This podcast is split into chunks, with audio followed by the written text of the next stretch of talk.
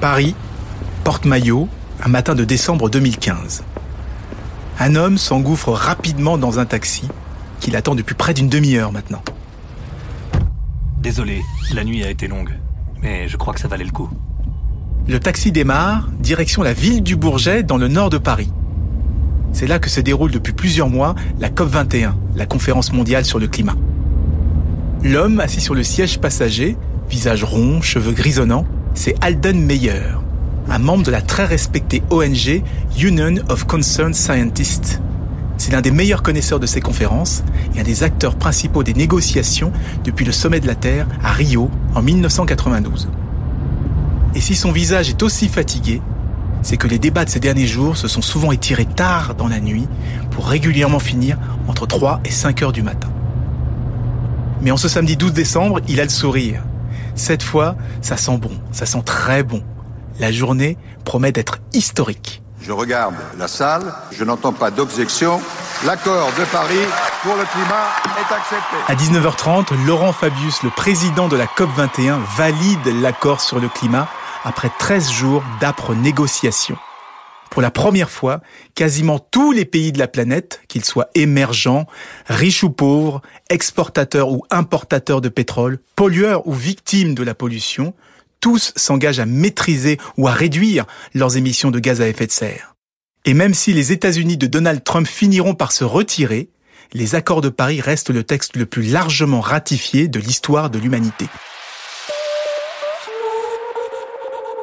La dynamique est désormais en marche. Il s'agit maintenant de transformer les engagements en réalité et les promesses en changements concrets. Et ça passe inévitablement par une transition vers des énergies décarbonées, renouvelables. Or, c'est un secteur qui fourmille énormément d'innovation. Bienvenue à tous, c'est Anis Mbida, vous écoutez Avant Demain.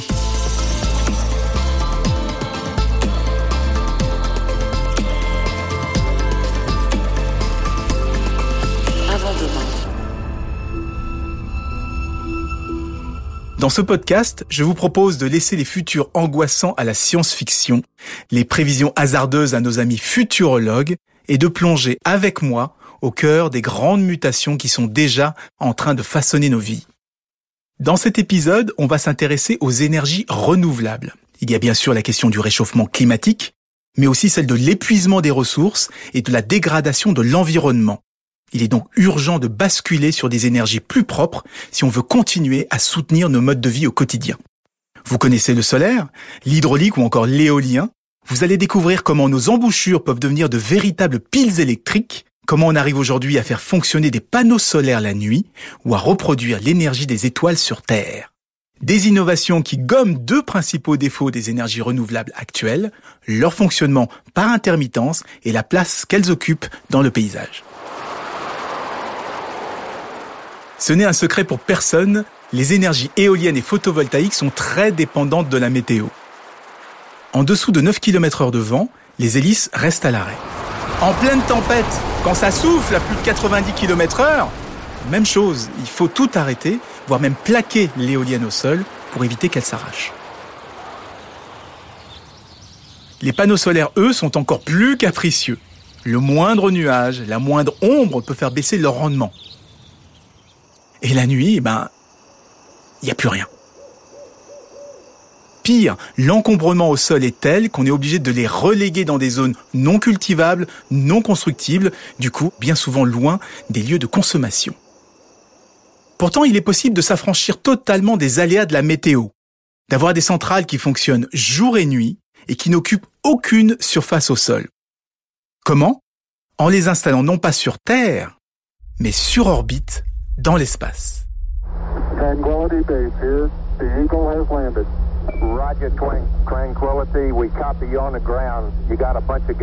Déployer des panneaux solaires dans l'espace et renvoyer l'électricité sur Terre. Ça peut surprendre, pourtant l'idée est loin d'être nouvelle, ça fait même plus de 50 ans qu'on y travaille. Les premières bases du concept ont été posées en 1973. Après le choc pétrolier et le terrible embargo de l'OPEP, les Américains ont commencé à chercher une alternative à leurs besoins énergétiques. Et une première solution est venue de l'espace.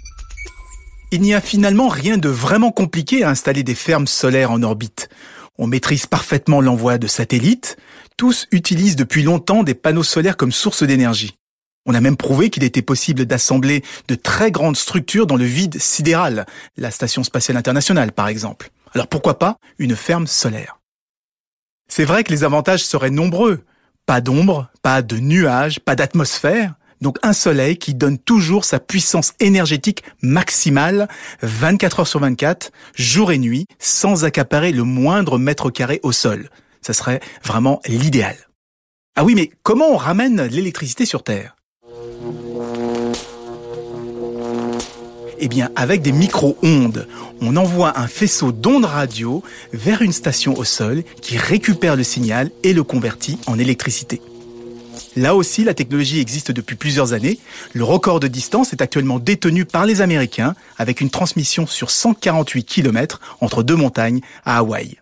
Donc techniquement, c'est parfaitement réalisable. Alors pourquoi, après 50 ans de théorie, aucun projet d'envergure n'a démarré? Parce que jusqu'ici, l'envoi du moindre objet dans l'espace revenait beaucoup trop cher. Mais aujourd'hui, avec les lanceurs réutilisables comme ceux de SpaceX, les coûts se sont effondrés et dans le même temps, le rendement des panneaux solaires, lui, a explosé. Résultat, les études ont repris en Russie et dans l'Union européenne. Aux États-Unis, le solaire sur orbite est même devenu stratégique. Beaucoup le voient désormais comme une alternative et un petit pied de nez aux accords de Paris. Le Japon, qui n'a ni gaz ni pétrole, s'y intéresse très sérieusement depuis la catastrophe de Fukushima. Il se prépare même à faire sa première expérimentation en orbite basse d'ici deux ans. Suivra ensuite un test d'assemblage par robot dans l'espace, avec comme objectif la construction d'une première centrale orbitale à l'horizon 2040. Mais c'est peut-être la Chine qui pourrait coiffer tout le monde au poteau. La construction d'une usine expérimentale a déjà commencé à Chongqing, dans le sud-ouest du pays. Les premières mini-centrales devraient être mises sur orbite à partir de l'année prochaine, et la version définitive dès 2050 avec une puissance d'un gigawatt, soit l'équivalent d'une centrale nucléaire. La course à l'espace est tout simplement relancée, mais cette fois sur le volet énergétique.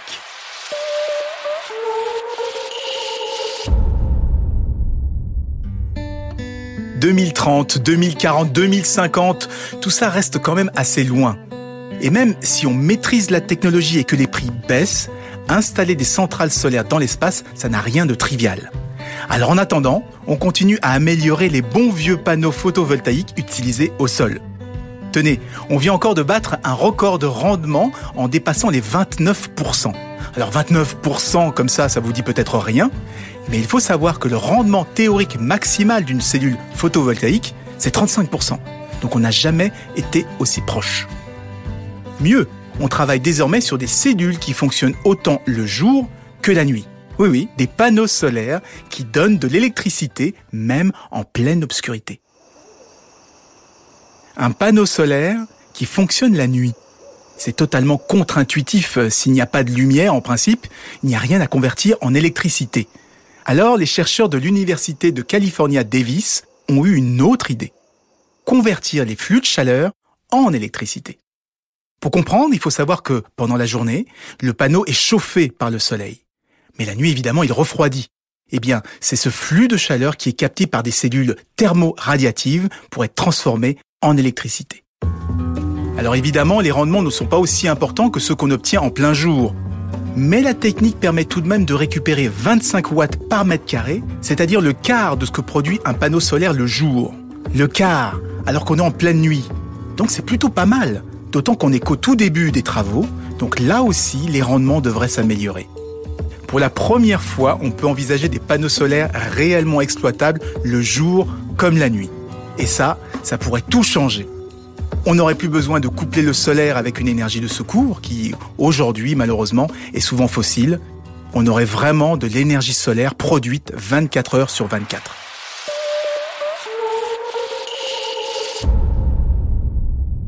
Partout dans le monde, les chercheurs, les ingénieurs cherchent à optimiser les rendements des panneaux solaires et des éoliennes. On a aussi parfois la chance de découvrir une toute nouvelle source d'énergie renouvelable, totalement naturelle et abondamment disponible. Ça n'arrive pas souvent, hein, mais la dernière a été découverte à l'embouchure des fleuves, là où ils se jettent dans la mer. À cet endroit très précis se produit un phénomène qui pourrait transformer nos estuaires en piles naturelles géantes. Imaginez le bout du bout d'un fleuve quand le cours d'eau finit par s'effacer dans la mer ou dans l'océan. C'est là, dans un immense tourbillon, que l'eau douce du fleuve vient se mélanger à l'eau salée de la mer. Alors je ne sais pas si vous vous souvenez de vos cours de chimie, mais dès qu'on arrive à créer une différence de concentration en sel, eh bien instantanément, des particules chargées se mettent à circuler et il est possible de générer de l'électricité. C'est d'ailleurs sur ce principe que fonctionnent déjà certaines batteries. Donc évidemment, on a cherché à exploiter ce phénomène naturel pour nos besoins énergétiques et aujourd'hui cette technologie a un nom, on l'appelle l'énergie osmotique ou l'énergie bleue chez nos amis anglo-saxons. Plusieurs expérimentations sont déjà menées un peu partout dans le monde. La première centrale de ce type a par exemple été construite en Norvège en 2009. Le problème, c'est que jusqu'ici, les rendements étaient complètement dérisoires, 4 kW au plus, soit à peine de quoi alimenter une machine à laver en continu. Mais les recherches se sont poursuivies et de nouvelles techniques ont été développées. Et la plus prometteuse, c'est probablement celle des chercheurs de l'école polytechnique fédérale de Lausanne ils viennent de démontrer qu'en utilisant de la lumière concentrée, il était possible de décupler la réaction. Et là, les rendements deviennent compétitifs, très proches de ceux des éoliennes. Donc c'est une découverte qui ouvre enfin la voie à l'exploitation de cette technologie à très grande échelle. C'est vrai que les embouchures ont un énorme avantage. Il y en a à foison partout dans le monde. Rien qu'en France, par exemple, on compte pas loin de 120 fleuves, plus ou moins importants. Donc le potentiel est énorme. D'après les estimations, si on exploitait toutes les embouchures de tous les fleuves du monde, on pourrait répondre à plus de la moitié des besoins énergétiques de la planète. Alors évidemment, on ne va pas en installer partout, mais c'est très très prometteur. Ces nouvelles centrales ont en plus l'avantage de ne pas bloquer l'embouchure, donc de ne pas gêner les bateaux, ça n'a rien à voir avec un barrage.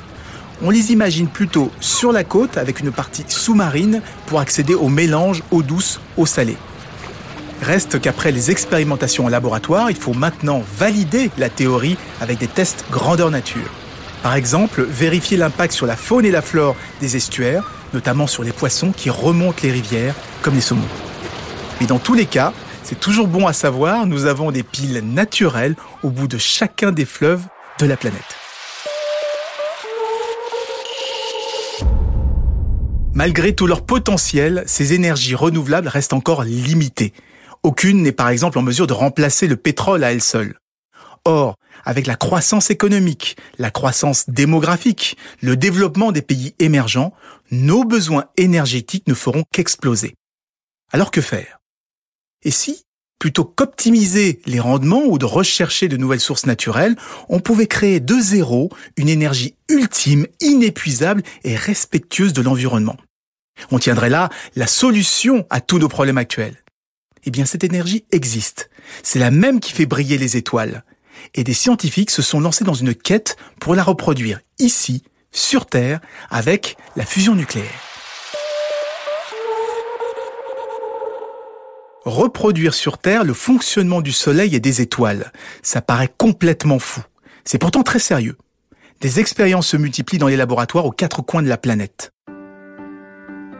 La plus emblématique est sans conteste celle du démonstrateur géant en construction depuis 2010 dans le sud de la France à Cadarache. Plus de 35 pays impliqués, 20 milliards d'euros dépensés. C'est le projet international ITER, le plus gros réacteur test de fusion nucléaire jamais construit. Mais la fusion nucléaire, en quoi ça consiste au juste? La fusion nucléaire n'a rien à voir avec la fission utilisée dans les centrales actuelles. Elle fonctionne même sur un principe totalement inverse. Au lieu de casser de gros atomes comme dans la fission nucléaire, on va fusionner de petits atomes pour produire encore plus d'énergie, exactement comme ça se passe naturellement dans le Soleil. La réaction n'a besoin que d'un carburant à base d'hydrogène et de lithium, deux composants qu'on trouve en très grande quantité dans la nature. Mieux, un seul petit gramme de ce carburant peut libérer autant d'énergie que 10 tonnes de pétrole. Nous en avons donc largement assez pour des centaines de millions d'années, et c'est pour ça qu'on parle d'énergie illimitée. On parle aussi d'une énergie sûre, car on sait faire de la fusion nucléaire sans éléments radioactifs. Quant au risque d'emballement ou d'explosion, il est quasiment nul. la réaction est tellement difficile à tenir qu'elle s'arrête au moindre écart de température ou changement d'état. Là encore, c'est tout le contraire de la fission actuelle où l'enjeu est d'arriver à, canaliser une réaction en chaîne totalement incontrôlable. Plus sûre, plus puissante, moins consommatrice, la technologie n'aurait donc que des qualités. Mais elle reste encore largement théorique, car pour parvenir à cette fusion, il faut énormément d'énergie pour monter le réacteur à plus de 150 millions de degrés, des températures ahurissantes qu'on ne trouve que dans les étoiles. C'est donc un défi technologique colossal. La fusion nucléaire reste donc un Graal pour l'instant cantonné au laboratoire. Un démonstrateur comme l'ITER ne livrera pas ses résultats avant 10 ans. Quant aux premiers réacteurs industriels, ils ne sont pas envisagés avant 2050, voire 2070. Mais l'enjeu est énorme. C'est la promesse d'une électricité décarbonée, disponible en quantité illimitée, sans émissions de gaz à effet de serre et sans déchets radioactifs lourds la seule qui permette aux États de ne plus fixer de limites à leur consommation énergétique. Nous sommes allés dans l'espace, retournés sur Terre, on a descendu des fleuves, tenté de reproduire l'énergie des étoiles. Après ce tour d'horizon, je voulais prendre un peu de recul avec vous et réfléchir à ce qui fait que nous poursuivons depuis plus d'un siècle maintenant cette quête d'une énergie inépuisable. Et pour ça, je me suis entretenu avec Alain Gras. Il est sociologue et anthropologue. C'est un penseur de la technique et de notre rapport aux énergies.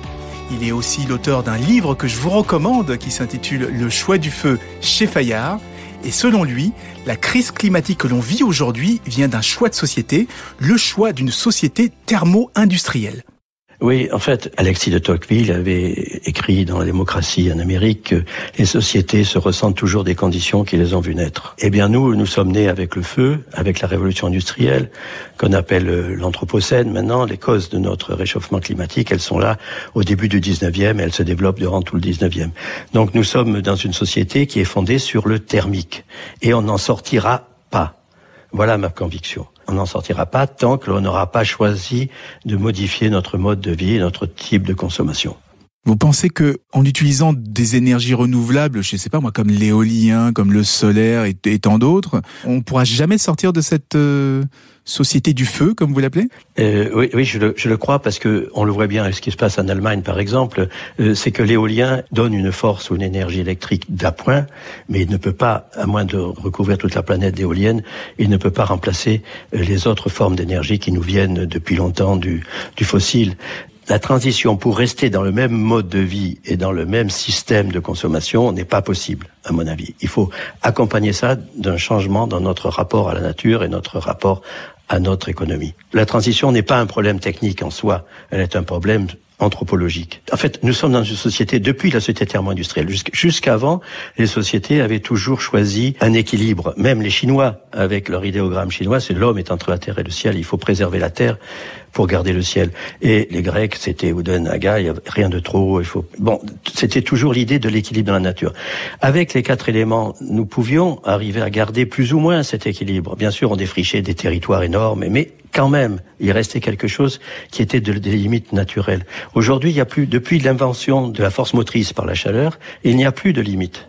Et ITER et, le nucléaire, par exemple, rentrent dans cette catégorie parce qu'en fait, ce sont des grandes bouilloires. Euh, donc, euh, en réalité, ce qu'on fait, c'est on continue la machine à vapeur. Hmm. ce n'est pas une énergie renouvelable, c'est la machine à vapeur qui se continue à travers d'autres moyens de faire bouillir la marmite. Vous pensez pas que justement cette euh, fusion nucléaire, hein, cette superbe bouilloire avec une énergie illimitée, ça peut pas régler tous les problèmes que l'on a aujourd'hui? Mais je, je, je, pense que ce n'est pas sérieux. C'est une fanfaronnade pour moi euh, scientifique. Parce qu'en fait, on se met à la place du Dieu créateur. Tout vient du soleil. Et à juste titre, la plupart des mythes et des religions ont fait du soleil le grand Dieu premier, ou du moins il accompagnait le premier Dieu dans sa puissance. Euh, donc on sait très bien que tout vient du soleil, et là on veut se mettre à la place du soleil. C'est ce que j'appelle une hystérie symbolique. Mm. Nous, voulons remplacer le soleil, c'est-à-dire euh, le dernier Dieu solaire qui a concurrencé le christianisme, ce fut Mitra sur son char qui passait chaque matin. Et ben euh, là on veut remonter sur le char du Mitra, mais nous on se met à la place de Mitra. C'est une aberration et c'est une, euh, je trouve c'est quasiment un blasphème. Donc clairement vous n'y croyez pas trop à cette idée de, fusion nucléaire. et donc, euh, vous, donc vous, vous préconisez plutôt de retrouver l'équilibre avec la nature. Oui, c'est ça, oui.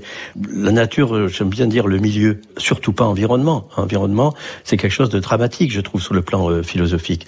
C'est environnement de l'être humain. Hmm. Hein, c'est une façon, au contraire, de renforcer notre position dans le monde. Alors que le milieu, c'est nous sommes là dans le, ce qu'un philosophe allemand dit, appelait le Umwelt, dans le monde alentour. Nous sommes là avec les autres. retrouver cette sagesse que certains disent antique, mais qui était celle avant la société industrielle, involontairement. On ne pensait pas nécessairement comme ça, mais on était face à des limites. C'est retrouvons la, conception de limites et de mesures. Et les, le renouvelable est très intéressant s'il s'accompagne justement d'une philosophie de la mesure. Dans ce cas-là, le renouvelable, c'est la solution. Mais il ne faut pas en faire quelque chose qui soit l'équivalent des grands systèmes techniques.